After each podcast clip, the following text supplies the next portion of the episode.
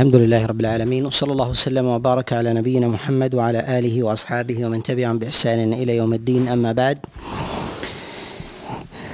فنتكلم في هذا المجلس على ما تبقى من أحكام من سورة من سورة المائدة.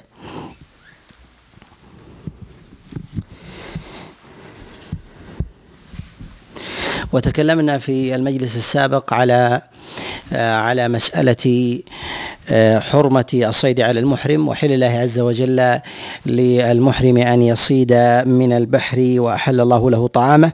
ثم تكلمنا أيضا على قول الله عز وجل جعل الله الكعبة البيت الحرام قياما للناس. ونتكلم في هذا المجلس بإذن الله عز وجل على قول الله جل وعلا يا أيها الذين آمنوا لا تسألوا عن أشياء تبد لكم تسوكم هذه الآية نزلت على رسول الله صلى الله عليه وسلم رحمة بالأمة وشفقة عليها وذلك أن الأحكام تنزل آه، بحسب الحاجات. ومن الحاجات السؤال فإذا ألح الناس بالسؤال فإن الله عز وجل ينزل لهم جوابا. والسؤال إما أن يكون عن حاجة وإما أن يكون وإما أن يكون عن غير حاجة. وذلك كالسؤال تزيدا أو تعنتا أو فضولا أو مكابرة أو مغالبة أو مغالطة. فإن الله عز وجل يجيب العباد العباد على سؤلهم. ونهى النبي صلى الله عليه وسلم عن السؤال. نهى النبي صلى الله عليه وسلم عن السؤال ما لم ينزل شيء من الأحكام؟ وذلك في كما في آه، الصحيحين وغيرهما. وذلك في هذه الآية وذلك مما تتضمنه هذه الآية قبل هذه الآية وبعدها. ولكن الله سبحانه وتعالى أراد أراد أن يجعل الأمر الفصل بإنزاله لهذه لهذه الآية. وكان الصحابة عليهم رضوان الله تعالى يعلمون كراهة النبي صلى الله عليه وسلم لكثرة السؤال حتى لا يفرض الله لا يفرض الله عز وجل على على العباد ما لا يطيقون. فهنا في قول الله سبحانه وتعالى لا تسألوا عن أشياء إن تبد لكم تسؤكم. اختلف في سبب النزول التي لاجلها الذي لأجلها نزلت هذه هذه الآية. جاء في ذلك آه، أسباب أشهرها أشهرها ثلاثة. أولها أنها نزلت لما شرع الله عز وجل الحج لعباده كما جاء في قول الله عز وجل ولله على الناس حج البيت من استطاع إليه سبيلا أنهم سألوا رسول الله صلى الله عليه وسلم أفي كل عام آه، أم في العمر مرة؟ فأنزل الله عز وجل عليه هذه هذه الآية. وهذا قد جاء في جملة من الأحاديث. جاء من حديث علي بن أبي طالب من حديث عبد الله بن عباس وأبي أمامة وأبي مالك وأبي عامر الأشعري ومن حديث أبي هريرة آه، وكذلك أيضا جاء موقوفا على عبد الله بن عباس. والسبب الثاني أن النبي صلى الله عليه وسلم جاءه الصحابة فأخذوا يسألونه وأكثروا فجاء منهم من يسأله عن أبيه وجاء من يسأله عن ضالته فأنزل الله عز وجل هذه الآية وهذا قد جاء في الصحيحين من حديث أنس بن مالك قد جاء في الصحيحين من حديث أنس بن مالك. السبب الثالث أنه جاء عن عبد الله بن عباس عليه رضوان الله أنه قال أن أن كفار أو أن الناس سألوا رسول الله صلى الله عليه وسلم عن البحيرة والسائبة والوصف الوصيله فأنزل الله عز وجل هذه هذه الآية. وهذا قد جاء من حديث خصيف عن عكرمه عن عبد الله بن عباس وقد اعله وقد أعله بعض العلماء. ونقول على العموم سواء قيل بإثبات أحد هذه العلل آه، بكونها مناسبة لنزول هذه الآية أو لم تكن نقول السبب في ذلك السبب في ذلك مشترك. مشترك بين هذه الأسباب وهو كراهة السؤال كراهة السؤال فيما لا يحتاج إليه الإنسان فيما لا يحتاج إليه فيما لا يحتاج إليه الإنسان. ولهذا نجد أن الله سبحانه وتعالى حينما نهى آه، عن السؤال آه، بين أن العلة في ذلك أنها إن أبديت ساءت أنها إن أبديت ساءت فتترك على أصلها. فنعلم أن سكوت الله عز وجل رحمة أن سكوت الله سبحانه وتعالى رحمة بالعباد. وذلك أن الله عز وجل يأمر بأمر يحتمل جملة من الأشياء. وهذا توسعة وهذا توسعة. فكل شيء ينطبق عليه النص فإنه فإنه يكون فإنه يكون امتثالا فإنه يكون امتثالا. وإذا شدد الإنسان على نفسه ضيق السعة عليه وعلى وعلى غيره. أي ضيق الاختيار فإن الاختيار قد يقع على الإنسان في في صورة لا يستطيعها في زمن أو يستطيعها قوم ولا يستطيعها آخرون. فإذا كان عموم النص باق على أصله فإن ذلك من فإن ذلك من الرحمة. الرحمة فإن هذا آه، من الرحمة. وقد جاء عن رسول الله صلى الله عليه وسلم آه، جملة من النصوص بالنهي عن السؤال كما جاء في حديث المغيرة في الصحيحين وغيرهما في قول رسول الله صلى الله عليه وسلم آه، إن الله يكره لكم قيل وقال و وإضاعة المال وكثرة وكثرة السؤال. وجاء أيضا في جملة من الأحاديث منها ما جاء في الصحيح في قول رسول الله صلى الله عليه وسلم وسكت عن أشياء رحمة بكم. رحمة آه، بكم غير نسيان فلا تسألوا عنها. فلا تسألوا فلا تسألوا عنها. وهذا آه، يتضمن آه، ما تقدم الإشارة إليه هو رحمة الله جل وعلا بعباده وأن يبقى الحكم على ما هو على ما هو عليه. و هل هذا يتضمن في زمن النبوة أم هو على الإطلاق؟ نقول هو على الإطلاق. هو على على الإطلاق في لم فيما لم يرد فيه النص فيما لم يرد فيه فيه النص أن يتقعر الإنسان بالسؤال عن تفاصيل وجزئيات ومباحث لم ترد في الشريعة لم ترد في في الشريعة فإن هذا فيه تضييق. أما أن يسأل الإنسان عما جهل من أحكام الشريعة فإن هذا محمود فإن هذا فإن هذا محمود. ويحمده ويحمده آه، النقل والعقل. وذلك أن الله عز وجل ما أنزل شريعته إلا للامتثال والاتباع وأمر الله عز وجل بالسؤال في قوله جل وعلا فاسألوا أهل الذكر إن كنتم لا تعلمون. وأمر الله عز وجل بالسؤال عند عند عند الجهل. وكذلك أيضا في قول النبي عليه الصلاة والسلام ألا سألوا إذا لم يعلموا فإن شفاء العي العي السؤال. فيسأل الإنسان إذا إذا جهل.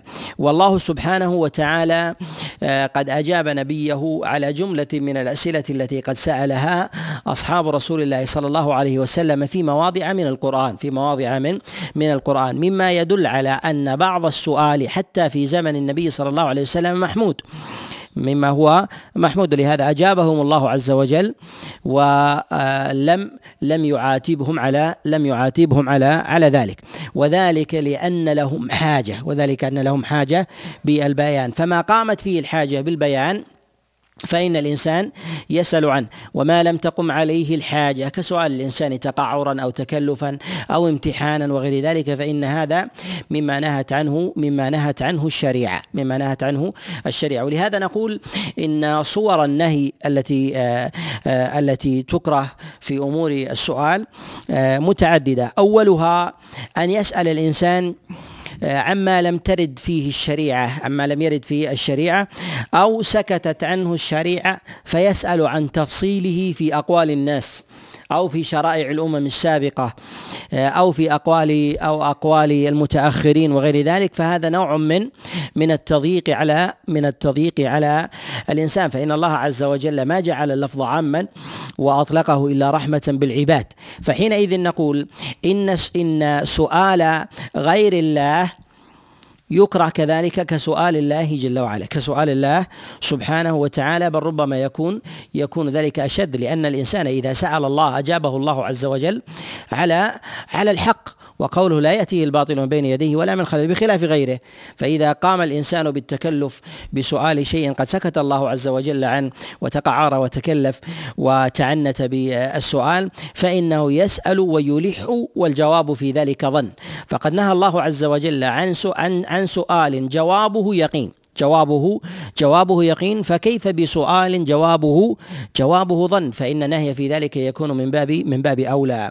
الثاني آه، أن آه، السؤال آه، ب مغالطة وذلك كالاختبار والامتحان من غير طلب فائدة فإن ذلك منهي عنه. وقد جاء رسول الله صلى الله عليه وسلم كما جاء عند أبي داود وغيره من حديث الصنابحي أن معاوية قال نهى رسول الله صلى الله عليه وسلم عن الغلوطات وفي رواية الأغلوطات والمراد بذلك أغلوطات المسائل.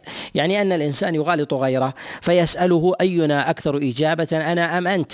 وأينا أكثر خطأ أنا أم أنت؟ أو نحو ذلك. فهذا فهذا هذا مكروه فهذا مكروه. وأما ما يتعلق بالمدارسة ما يتعلق بالمدارسة والمدارسة يظهر فيها حب الفائدة لا حب المغالطة. أن يحب الإنسان أن يكون مستفيدا منتفعا سواء كانت الفائدة منه أو كانت الفائدة من من مقابله ومدارسه فإن ذلك فإن ذلك أمر محمود فإن ذلك أمر أمر محمود وهو ما يسميه العلماء بالمدارسة أو المباحثة أو غير ذلك وما زال السلف عليهم رحمة الله من الصحابة والتابعين يتدارسون ويسأل بعضهم بعضهم بعضا ولا يستزل بعضهم بعضا لا يستزل بعضهم بعضا بحيث يضعف غيره ليقوي ليقوي نفسه فهذا مذموم فهذا مذموم ولو كان السؤال عن شيء من الشريعة ولو كان عن شيء من من الشريعة. وعنه نهى رسول الله صلى الله عليه وسلم في ذلك في الغلوطات في أغلوطات أو الأغلوطات آه، من آه، من المسائل. ومنها أيضا آه، في سؤال الإنسان عما لا يمكن الوصول إلى إلى جوابه عما لا يمكن الوصول إلى إلى جوابه. وذلك بسؤال الإنسان عن الغيب سؤال الإنسان عن الغيب. وكان سؤاله عما حجب الله عز وجل علمه كان يسأل الإنسان عن علم الساعة. أو عن عمر فلان أو عن عمري أو نحو ذلك. وذلك لأن الجواب عن ذلك هو ضرب من ضروب الكهانة ومنازعة لله عز وجل في حقه. ومنازعة لله جل وعلا في حقه. ومنها أيضا مما نهي عنه من من المسائل هو أن يسأل الإنسان أن يسأل الإنسان تكلفا أن يسأل الإنسان تكلفا أو إلحاحا تكلفا أو أو إلحاحا وذلك على سبيل آه، المثال آه، أن أن يريد الإنسان بإظهار سؤاله بإظهار سؤاله أن يظهر ما لديه من علم أن يظهر ما لديه آه، من علم. وهو شبيه بالممارات والشبيه بالممارات فإن هذا مذموم. وقد كان السلف يكرهونه وقد كان السلف يكرهونه. ويكون السؤال بقدر بقدر الحاجة وبقدر الفائدة. فما كان من الأسئلة يشابه المراء فهو منهي عنه. كان يقول الإنسان ما تقول في كذا فإن أجاب إذا ما تقول في كذا ما تقول في كذا. هذا نوع من المراء هذا نوع من المراء. ولهذا يقول أبو سلمة ما رأيت عبد الله بن عباس فحرمت علما كثيرا. ما السبب؟ كيف تكون الممارات؟ يعني أكثر من آه، الأسئلة التي فيها صورة تعنت فيها صورة تعنت. ومعنى حرمان العلم أن عبد الله بن عباس انقبض منه انقبض انقبض منه. وذلك أن الإنسان إذا كان الجواب لا يفيده ينبغي ألا تعطيه جوابا. ينبغي ألا تعطيه جوابا. فالإنسان الذي يلح آه، في مسألة ويغالط ويكثر من آه، من السؤال بتقليبه نوع من من المراء نوع من المراء وذلك لجملة من القوادح. منها من هذه القوادح التي آه، تقدح آه، في ذلك هو أن يظهر الإنسان نفسه أن يظهر الإنسان نفسه فيحمد. منها أيضا أن يضعف من يقابله. أن يضعف من؟ من يقابله. وهذا أيضا ما هذا أيضا مذموم. ثم أيضا فإنه يتضمن السؤال عن المفضول وترك وترك الفاضل. فإن التكلف هو أن يسأل الإنسان عن دقائق الأشياء ولو كانت علما. وبعض الناس يقول لماذا لا أسأل عن مثل هذه الجزئيات. هو لا يجيبك لأنك تجهل ما هو أولى منها. ما هو أولى أولى منها؟ أولى أن تلتفت إلى معرفة جواب ما هو أولى من آه، ما هو أولى من العلم آه، في الجزئيات. ولهذا نقول إن علم الكليات مقدم على علم الجزئيات والجزئيات على مراتب والكليات على مراتب أيضا. فينبغي الإنسان أن أن يتدرج أن يتدرج. وهنا في آه، قول الله سبحانه وتعالى إن تبد لكم تسؤكم وإن تسألوا عنها حين ينزل القرآن آه، تبد لكم. آه، هنا المراد بهذا أن الإنسان إذا نزل شيء من كلام الله سبحانه وتعالى وأشكلت عليه لفظة من الألفاظ فلم يدري وجهها فإنه له أن يسأل فإنه له أن يسأل. أما إذا اتضح الوجه أما إذا اتضح له الوجه فليس له أن يتقعر في تضييقه على نفسه وتضييقه على الناس في تضييقه على نفسه وتضييقه على الناس فإن ذلك من الأمور من الأمور المذمومة. قال عفى الله عنها والله غفور حليم. يعني أن الله سبحانه وتعالى يعفو عن تلك المسائل التي يسألها الإنسان ولو أكثر في طلب في طلب العلم. فما كان لفائدة وكان على التدرج ومعرفة مراتب العلم فإن هذا من الأمور المحمودة. فإن هذا من الأمور المحمودة ولهذا آه، بلغ عبد الله بن عباس ما بلغ بكثرة سؤاله عما عما ينفعه.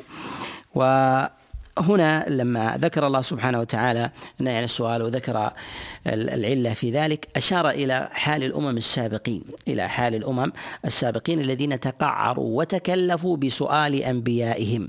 فقال الله جل وعلا قد سألها قد سالها قوم من قبلكم ثم أصبحوا بها كافرين. يعني دخلوا في تفاصيل وجزئيات ولم يؤمنوا بها. وهذا وهذا مفيد جدا للفيصل بين مسائل العلم المحمود السؤال عنها وبين مسائل العلم التي لا يحمد السؤال عنها. لأن المسألة في ذاتها شيء وفي حقك شيء. في ذاتها شيء وفي حقك شيء. ومعنى ذلك أن المسألة التي تسألها لا لتعمل بها. لا لتعمل بها فالسؤال فالسؤال عنها نوع من التكلف. نوع من التكلف. وإقامة الحجج على الإنسان. ولهذا الإنسان اللي يبحث في جزئيات وهو لم يعمل بالكليات هذا يقيم الحجج على يقيم الحجج على نفسه. ولهذا نقول إنه ينبغي للإنسان إذا أراد أن يسأل عن علم أو عن دقائق فلينظر إلى ما قبلها هل عمل بها أم لا؟ لأن ذلك من التزكية لأن ذلك من التزكية. ويظهر هذا أنه كلما استكثر الإنسان من السؤال وعن التفاصيل فإنه يستكثر من التكاليف. تستكثر من التكاليف وإذا استكثرت من التكاليف ولم تعمل فإن هذا نوع أو الإشارة على أن السؤال لم يكن صادقا. على أن السؤال لم يكن صادقا فينبغي للإنسان أن يقرن مع سؤاله عملا. كأنه يستحل بكل مسألة بكل مسألة آه، السؤال عنها بالعمل بما قبلها بالعمل بما بما قبلها حتى يوفق الإنسان. وكذلك أيضا قد يقول قائل أنه يشق علي أن أعمل بكل مسألة لكثرة مسائل الدين لكثرة مسائل الدين. والإنسان يريد آه، أن آه، أن أن آه، يتبحر في علم الشريعة ودقائقها ونحو ذلك. نقول إن الله سبحانه وتعالى ما جعل الشريعة إلا إلا وهي في طاقة في طاقة الناس. فينبغي للإنسان أن يعمل بالمسألة ولو مرة واحدة. فإنه بذلك يستحلها فإنه بذلك يستحلها وذلك الإنسان لو أراد أن يحصي أعمال اليوم والليلة ما وجد طاقة لأن لأن يديم أن يديم عليها أن يديم أن يديم عليها.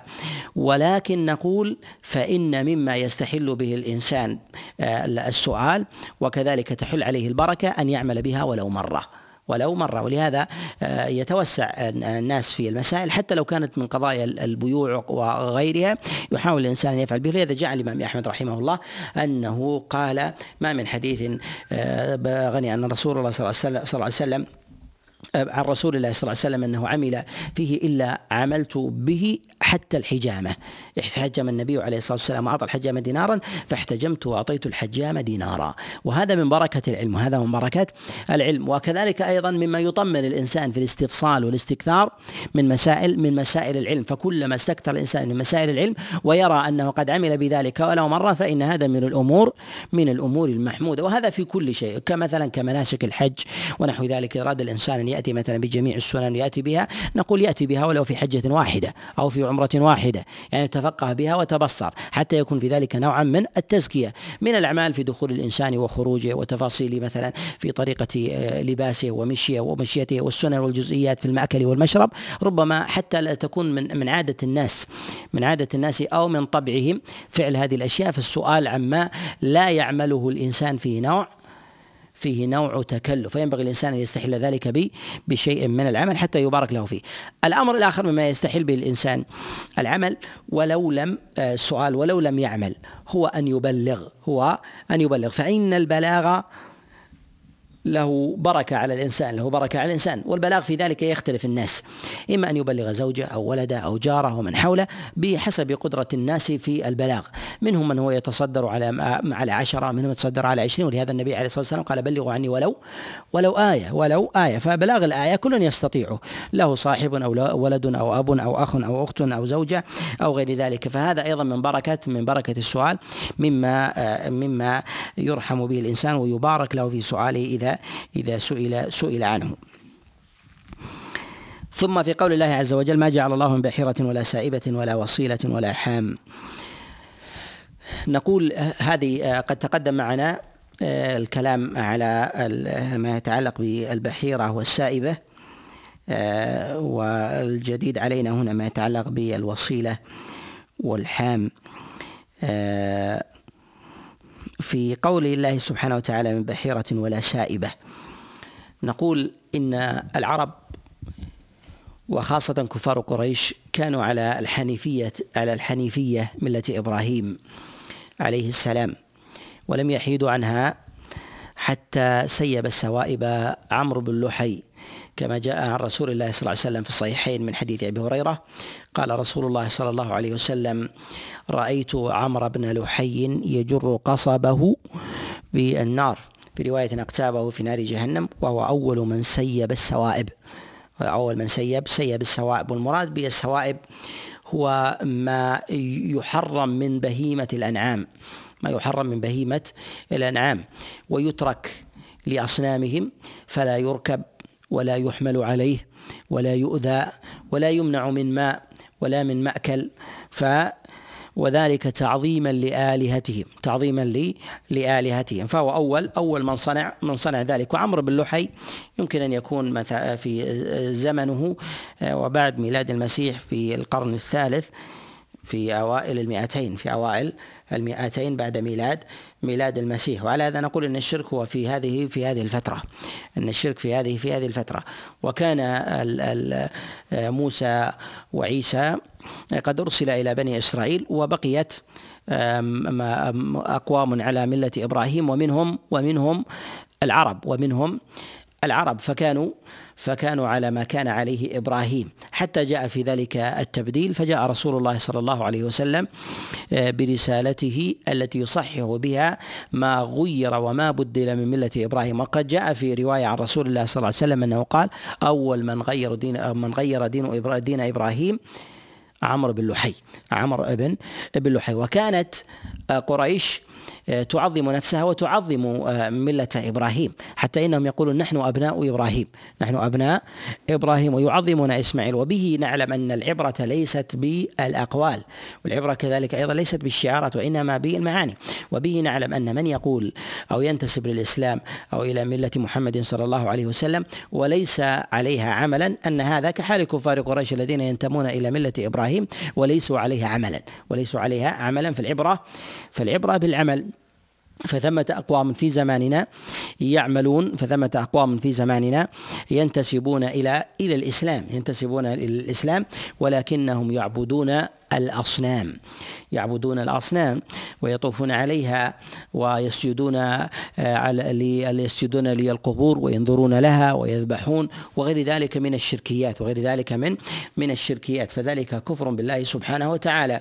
وعلى هذا نقول ولو قالوا إنهم يعظمون النبي صلى الله عليه وسلم وكذلك أيضا يجلونه ويزعمون أنهم على الإسلام فالعبرة بالمعنى فما نفع فما نفع زعم كفار قريش قريشا. فعلى هذا نقول إن العبرة بالمعنى لا العبرة بالدعوة.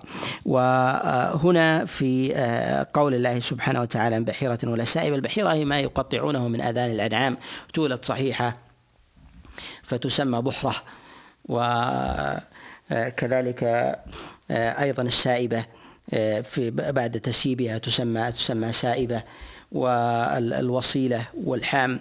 الوصيلة هي ما يولد من البهائم آه، في البطن السابعة في البطن السابعة. فإن كان ذكرا وأنثى كانوا فيه شركاء كانوا فيه شركاء. وإن كان أنثى استحيوها وإن كان أنثى استحيوها. وإذا كان مع الأنثى ذكر يقال يقال وصلت فتسمى تسمى وصيلة فتحرم حينئذ فتحرم حينئذ. ولهذا نقول ما كان من بطن واحد ولد ذكرا وأنثى في البطن السابعة فإنهم يحرمونه فإنه فإنهم يحرمونه. وكذلك في قوله جل وعلا ولا حام آه، الحام آه، هو الفحل من من الإبل الفاحل من الإبل الذي يولد لولده الذي يولد لولده فإنه يحرم الذي يولد لي لولده فإنه يحرم ويجعلونه سائبا لا يمس ولا يركب ولا كذلك أيضا يمنع من ماء ولا يمنع من من طعام ولو كان لغير صاحبه لأنه للآلهة لا لصاحبه الذي سيبه. لأنه لا لا لصاحب لا لصاحبه وإنما للآلهة التي التي سيب لها. قال ولكن الذين كفروا يفترون على الله الكذب وأكثرهم لا يعقلون. يعني أن هذا الشيء الذي لأجله حرم الله سبحانه وتعالى إنما هو إنما هو افتراء على الله عز وجل. والعلة في ذلك أن الأحكام الشرعية من جهة تحليل وتحريم إنما هي من الله. إنما هي من الله عز وجل وله جل وعلا. ليس للإنسان أن ان أن يحرم شيئا لم يحرمه الله وليس للإنسان أن يحل شيئا قد حرمه قد حرمه الله سبحانه وتعالى. فإن ذلك من الافتراء على الله. وهذه الأشياء كلها سواء كانت البحيرة السائبة أو الوصيلة أو الحام كلها علة تحريمها واحدة عند كفار قريش أن المحرم غير الله جل وعلا المحرم غير غير الله جل وعلا. ولهذا كفروا بالله سبحانه وتعالى. تقدم الإشارة إلى هذه الأشياء وذكرنا وجوه وجوه الكفر آه، في هذا في هذا العمل عند كفار كفار قريش. منهم أنهم صرفوها صرفوا العبادة لغير الله جل وعلا آه، فجعلوها تحكي الآلهة. فتأكل وتشرب وتسير وتمنع الركوب ونحو ذلك. فجعلوا فيها من التعظيم من التعظيم ما لم يكن حتى للأنبياء فجعلوها تخطو بخطو الآلهة خطو الآلهة وتسير بسيرها يجعلونها محرمة حتى لو دخلت البيوت حتى لو دخلت البيوت يرون أنها مأمورة بأمر الإله مأمورة بأمر بأمر الإله وهذا من الكذب على الله سبحانه وتعالى.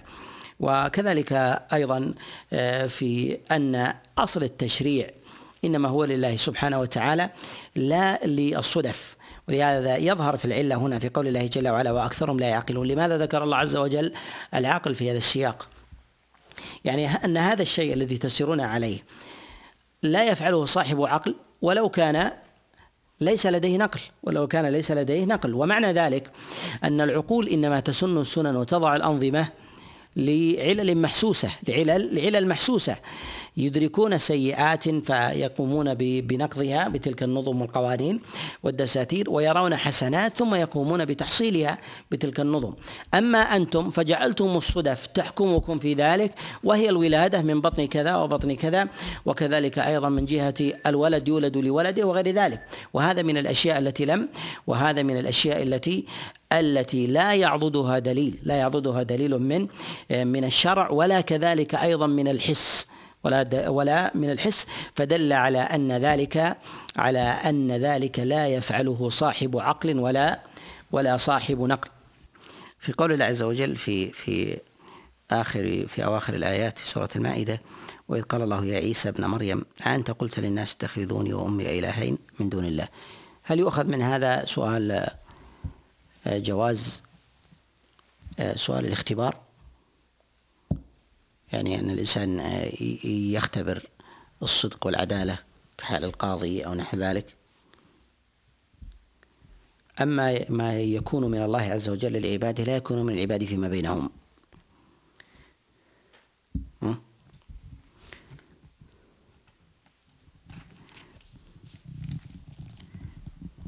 ما يكون من الله عز وجل لعباده لا يقاس عليه ما يكون بين العباد فيما فيما بينهم.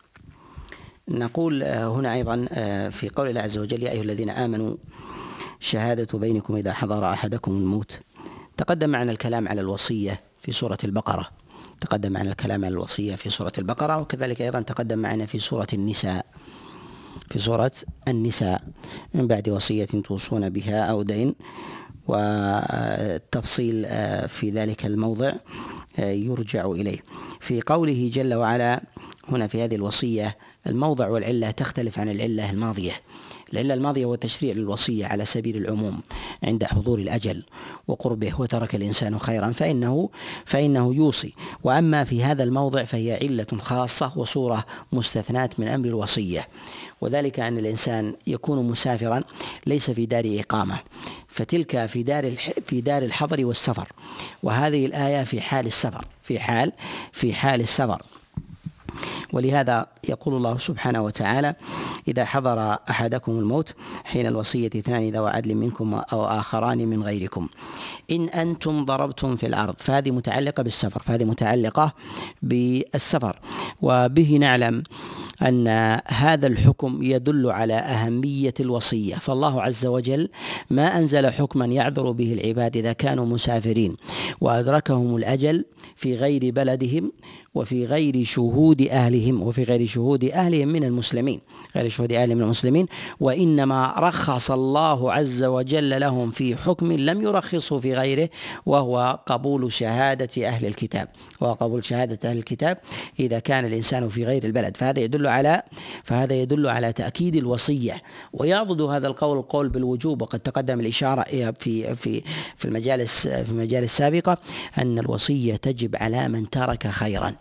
أن الوصية تجب على من ترك خيرا يخشى في ذلك الإنسان أن يجحف به وتقدم آه، معنا التدليل على هذا على هذا المعنى. ونقول هنا في ذكر الله سبحانه وتعالى الوصية وحضور الأجل. أن الإنسان إما أن يكون في حضر وإما أن يكون في سفر. وإذا كان في سفر فإنه يكون بعيدا عن آه، ورثته فلا يشهدون فلا يشهدونه وكذلك ربما يشهده من غير من غير ملته. فيشهد آه، أولئك من غير ملته إذا لم يجد أحدا من المسلمين. ولهذا نقول إن إن آه، هذه الآية في قول الله عز وجل اثنان ذوى عدل منكم يعني من المسلمين يعني من من المسلمين وهذا وهذا ظاهر وهذا الذي عليه جماهير السلف. ونقول إن هذه الآية قد حملت على معنيين. المعنى الأول قيل أن المراد بقوله منكم يعني من الورثة أو من قبيلتكم أو من قبيلتكم.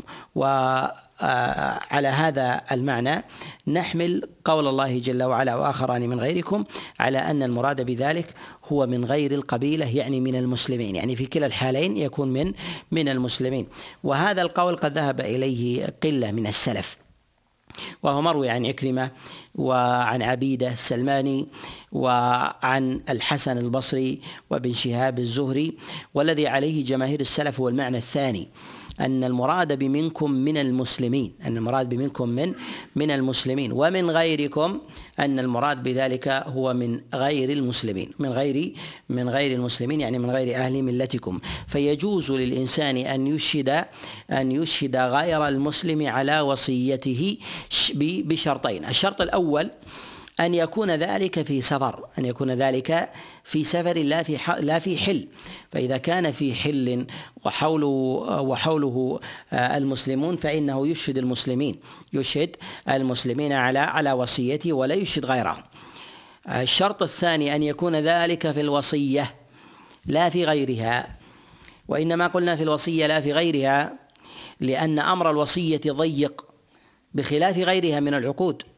فإن الإنسان إذا أراد أن يتبايع أو أن يستدين أو غير ذلك فإنه يجد فسحة من الإشهاد يجد فسحة من من الإشهاد بخلاف الوصية فإن الإنسان يحضره الأجل ولا يتمكن من بحث عن من البحث عن شاهد مسلم. ولهذا قيد ذلك بهذين الشرطين قيد بهذا بهذين الشرطين. وعلى هذا نقول إن هذه الآية إنما هي في المسلمين. إذا اذا إذا وجد وفي غير المسلمين اذا إذا لم يجد إذا لم يجد. وقد اختلف العلماء عليهم رحمة الله في قبول شهادة الذمي في قبول شهادة الذمي آه، على سبيل العموم على سبيل العموم. آه، جماهير العلماء على عدم قبولها على عدم على عدم قبولها. وهذا قول أبي حنيفة وقول مالك وقول الشافعي وقول أيضا أكثر السلف قول أكثر أكثر السلف. وقد جاء عن ابن شهاب الزهري أنه قال مضت السنة ألا يشهد الكافر على المسلم ألا يشهد الكافر على على المسلم. ومنهم من يلحق بالوصية ما عجز عن إقامة الشهادة عليه ما عجز عن إقامة الشهادة عليه وتعذر إلا بغير المسلم. قالوا الاشتراك بالعلة الاشتراك الاشتراك بالعلة مع أن الأصل وعدم قبولها والأصل عدم عدم قبولها. ونقول إن هذه الآية إنما هي مستثنات آه، في الحكم وهذا الذي ذهب إليه ذهب إليه أكثر أكثر السلف. ومنهم من قال بأن هذه الصورة أيضا ليست مستثنات باعتبار قولهم أنها منسوخة. ومنهم من قال بنسخ هذه الآية وهو قول قلة وهذا قول قلة. هذا مروي عن عبد الله بن عباس يرويه عنه العوفي وإسناده ضعيف. وكذلك أيضا مروي عن إبراهيم النخعي وإسناده صحيح. ومروي عن عبد الرحمن بن زيد وإسناده صحيح. والذي عليه الجماهير أنها محكمة. وهو صحيح عن عبد الله بن عباس وقول سعيد بن مسيب وسعيد بن جبير ومجاهد بن جبر وغيرهم من السلف على أن هذه الآية محكمة وليست منسوخة. على أن هذه الآية محكمة وليست وليست منسوخة. ونأخذ فائدة من هذه الآية في قول الله سبحانه وتعالى تحبسونهما من بعد الصلاة فيقسمان بالله. نأخذ فائدة أن أن تارك الصلاة كافر. أن تارك الصلاة كافر. فالله سبحانه وتعالى قد جعل الشهداء على نوعين منكم من المسلمين ومن غيركم من غير المسلمين. فيقام من بعد الصلاة. يعني الذي لا يصلي ولا يعظم الصلاة فهل يؤتى به وهو لا يصلي إلى الصلاة؟ لا. وإنما وإنما هو يؤديها ويعظمها فيقسم بعدها يقسم بعدها. فهل يؤتى بشخص لم يصلي أبدا ليحلف بعد بعد الصلاة وهو لم يصلي على الإطلاق؟ لا. ولهذا قد جاء عن الشعبي فيما يرويه ابن وهب قال في قول الله عز وجل وآخران من غيركم قال من غير المصلين. قال من غير المصلين. فكأنه قد جعل الفيصل والفارق بين بين المسلمين وغيرهم هو الصلاة. هو الصلاة. وفي قول الله سبحانه وتعالى آه، تحبسونهما من بعد الصلاة. هذا يدل على أن اليمين التي تكون بعد عبادة معظمة. آه، تكون معظمة أعظم من غيرها. وقد دل الدليل على تعظيم اليمين آه، في بعض آه، الأحوال والبقاع. فإن اليمين على منبر النبي عليه الصلاة والسلام أعظم من اليمين في غيره. اليمين أيضا في الحرم أعظم من اليمين في غيره. اليمين بعد صلاة العصر أعظم من غيرها. اليمين في مواضع العبادة آه، فإنه أعظم أعظم من غيرها. فاليمين في ذاته أيضا مغلظة ثمة أيمان مغلظة ثمة أيمان مخففة. فإن فإنها على على مراتب. وهنا في قول الله عز وجل من بعد الصلاة آه، قيل إن المراد بذلك هي صلاة العصر وهذا صح عن عبد الله بن عباس. وجاء أيضا عن عبيدة السلماني وعن إبراهيم النخعي وعن غيرهم ومنهم من قال عموم الصلاة وهذا جاء عن ابن شهاب. هذا جاء عن ابن شهاب فكل صلاة فكل صلاة يقسم يقسم بعده يقسم آه، بعدها. وهنا إنما آه، ذكر الله عز وجل القسم الذي يكون بعد الصلاة. نقول لأن الإنسان حينما يكون مسافرا حينما يكون مسافرا ويحضره الأجل ويشهد غيره على وصيته يشهد غيره على على وصيته فإن آه، فإنه ربما يقع عند الورثة ريبة يقع عند الورثة ريبة منه وذلك ربما يخفى آه، بعض ماله. وربما كذلك أيضا آه، يتواطأ يتواطئان على شيء من آه، من الضرر أو الإضرار بالورثة ونحو ذلك. فنقول إن حال الورثة في ذلك على على حالين. الحالة الأولى إذا غلب على ظنهما أو رضي بشهادة الشاهدين من غير قسم فإنه لا يحتاج إلى قسم حينئذ. فيأخذان بشهادة الشاهدين سواء كان من المسلمين أو من غير المسلمين. فيكتفيان بذلك. الحالة الثانية إذا وقعت ريبة ولهذا قيد الله عز وجل الشهادة الإقسام بعد الصلاة بالريبة. قال إن ارتبتم يعني في شهادة الشاهدين. في شهادة الشاهدين. في شهادة الشاهدين فإنهما يقسمان. فهل يقسم في ذلك الجميع من المسلمين ومن غيرهم؟ نقول نعم ظاهر الآية. نعم أنهما يقسمان يقسمان آه، جميعا. إذا وقعت ريبة إذا وقعت إذا وقعت ريبة منهما ويكون ذلك بعد الصلاة. إذا كان من المسلمين فإنه يقسم بعد الصلاة صلاة المسلمين. وإذا كان من غير المسلمين فإنه يقسم بعد صلاته فإذا كان نصرانيا أو كان يهوديا فإنه يقسم بعد صلاته التي يؤديها وهل في ذلك هل في ذلك تعظيم لصلاته؟ نعم كيف؟ أليس فيه إقرار؟ أليس فيه إقرار؟ ها؟ يعني آه، أنت تقول له احلف بعد الصلاة. يعني كأنك تشعره أن صلاته معظمة. في ها؟ في هل يلزم من هذا؟ لا يلزم ولا يلزم. ولكنك تعظمها فنحفظ المال بما تعظمه أنت. فنحفظ المال بما بما تعظمه أنت. ولهذا نقول يقسم بعد الصلاة في صلاته في صلاته هو. يقول فيقسمان بالله إن ارتبتم لا نشتري به ثمنا ولو كان ذا قربى يعني لا نشتري بأيماننا آه، ثمنا آه، من مطمع أو رشوة آه، أو شيء نطمع به من ذلك المال أخفيناه أو تواطأنا مع بعض الورثة على شيء من إخفاء المال ونحو ذلك فيقسمان بهذا فيقسمان بهذا. وإذا كان الورثة قصر يكون صغار وجاء الشهود على شهادة رجل ميت في في بلد غربة فما هو الحال؟ فما هو الحال؟ نقول يقوم مقام القصر من الورثة من قرابتهم من المسلمين فإذا وثقوا بالشاهدين فإنه لا يحتاج في ذلك إلى القسم بعد الصلاة وإذا استرابا منهما فإنهما يدعوانهما إلى إلى القسم بعد الصلاة قال ولا نكتم شهادة الله إن إذا لمن لمن الآثمين. قال فإن عثر على أنهما استحق إثما فآخران يقومان مقامهما يعني آه، أن إذا غلب على الظن آه، آه، أن أنهما من الكاذبين انه من من الكاذبين. فإذا قال الورثه نحن لا نقبل حتى القسم. نحن لا نقبل حتى القسم. فغلب على ظنهم الكذب أو الفجور وذلك ما يظهر منه ضعف الديانة أو غير ذلك. فماذا يفعل الورثة بعد ذلك؟ ماذا يفعل الورثة؟ نقول يقوم اثنان من الورثة مقام الشاهدين. مقام الشاهدين فيقسمان بالله على فجورهما. فيقسمان بالله على فجورهما. وذلك لأن الورثة يعلمون من حال الميت ما ما لا يعلمه الشهود. ما لا يعلمه الشهود. كأن يقول الإنسان لي مال كذا وكذا وهم يعلمون أنه ليس له مال كذا وكذا. أو أنه يقول مثلا لفلان علي حق ونحو ذلك ويعلمون أنه ليس علي بينه وبينه حق أو له حق ولكنه قضاه وليس بينهما شيء فهم يدركون من حاله ما لا يدرك غيرهم.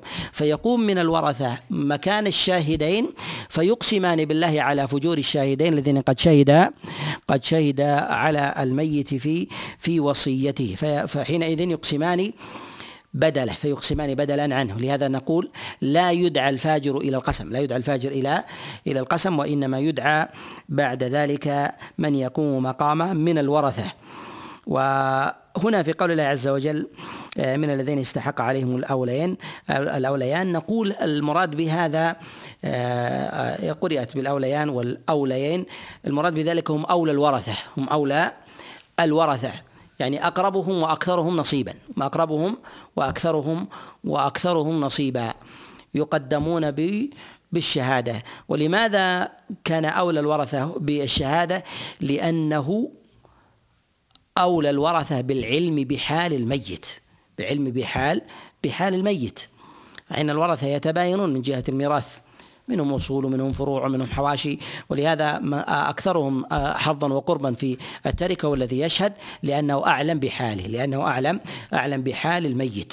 فيقوم القريبان هنا بالشهادة عن بالشهادة في مقام من غلب على ظنهما أنه فجر أنه فجر أو أو كذب. ولهذا قال شهادتنا أحق من شهادتهما وما اعتدينا إن إذا لمن الظالمين. يعني أولى نحن بالشهادة لأن نعلم من حال ما لا يعلمه أولئك.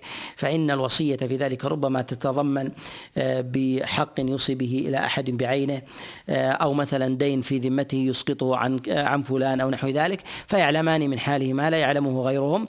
فحينئذ يقدمان على يقدمان على على غيرهما. قال وما اعتدينا إن إذن إنا إذا لمن الظالمين. يعني لو فجرنا لو فجرنا وكذبنا قال ذلك أدنى أن يأتوا بالشهادة على وجهها ويخافوا أن ترد أيمان بعد أيمانهم.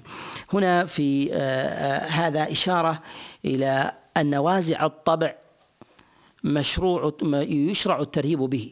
أن وازع الطبع يشرع الترهيب به. كان يقال مثلا إذا قلت بالكذب تسقط عدالتك عند الناس ولا يقبل قولك وترد شهادتك آه، وليس لك عدالة وتذم. ولا يؤخذ لك قول ونحو ذلك فإن هذه من الأشياء التي ترهب الإنسان وهي من عاجل أمره من عاجل من عاجل أمر الإنسان الذي ربما يرهب به الإنسان لهذا نقول هي من الأمور المشروعة. ولهذا النبي صلى الله عليه وسلم يقول كما جاء في الصحيحين قال فمن اتقد الشبهات فقد استبرأ لدينه وعرضه. استبرأ لدينه وعرضه للإنسان أن يستبرئ لعرضه يستبرئ لعرضه أن يدع الشيء ولو كان محمودا ليحفظ عرضه ليحفظه. ولهذا يقول عمر بن الخطاب قال آه، فمن وقع فيما يشتبه عليه فيه فلا يلومن إلا نفسه. فلا يلومن إلا إلا نفسه. قال واتقوا الله واسمعوا والله لا يهدي القوم الفاسقين. والله لا يهدي القوم الفاسقين يعني الذين يبغون وذلك بكتمان الحق وإخفائه وعدم إظهاره لأهله. فإنهم يستحقون ذلك الوصف آه، من من الفسق وكذلك أيضا الظلم.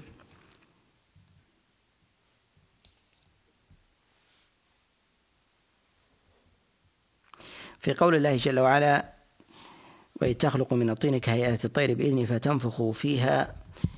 هل يؤخذ من ذلك آه، آه، جواز آه، أن يرسم الإنسان شيئا قابلا للإزالة؟ أن يرسم الإنسان شيئا قابلا للإزالة. يعني يرسم شيء ثم يمحاه. معلوم أن عيسى عليه السلام آه، قبل آه، النفخ قام بصناعة شيء من الطين على هيئة على هيئة الطير. في هذه المرحلة هو هو آه، صورة أو ليس بصورة؟ صورة تمثال. ولكنه لما زال إلى أمر مشروع بعد ذلك وانتفى المحظور. فهل نقول بجواز أن يفعل الإنسان ذلك أم لا؟ نقول إذا كان إذا ثبت أن تحريم الصور والتماثيل موجود عند عند من سبق من الأمم فالحكم في ذلك واحد. ونحتاج إلى إثبات إلى إثبات ذلك. نحتاج إلى إثبات ذلك. ومعلوم أن التصاوير وأن التماثيل إنما حرمت على بعض الأنبياء لا على جميعهم. لا على لا على جميعهم.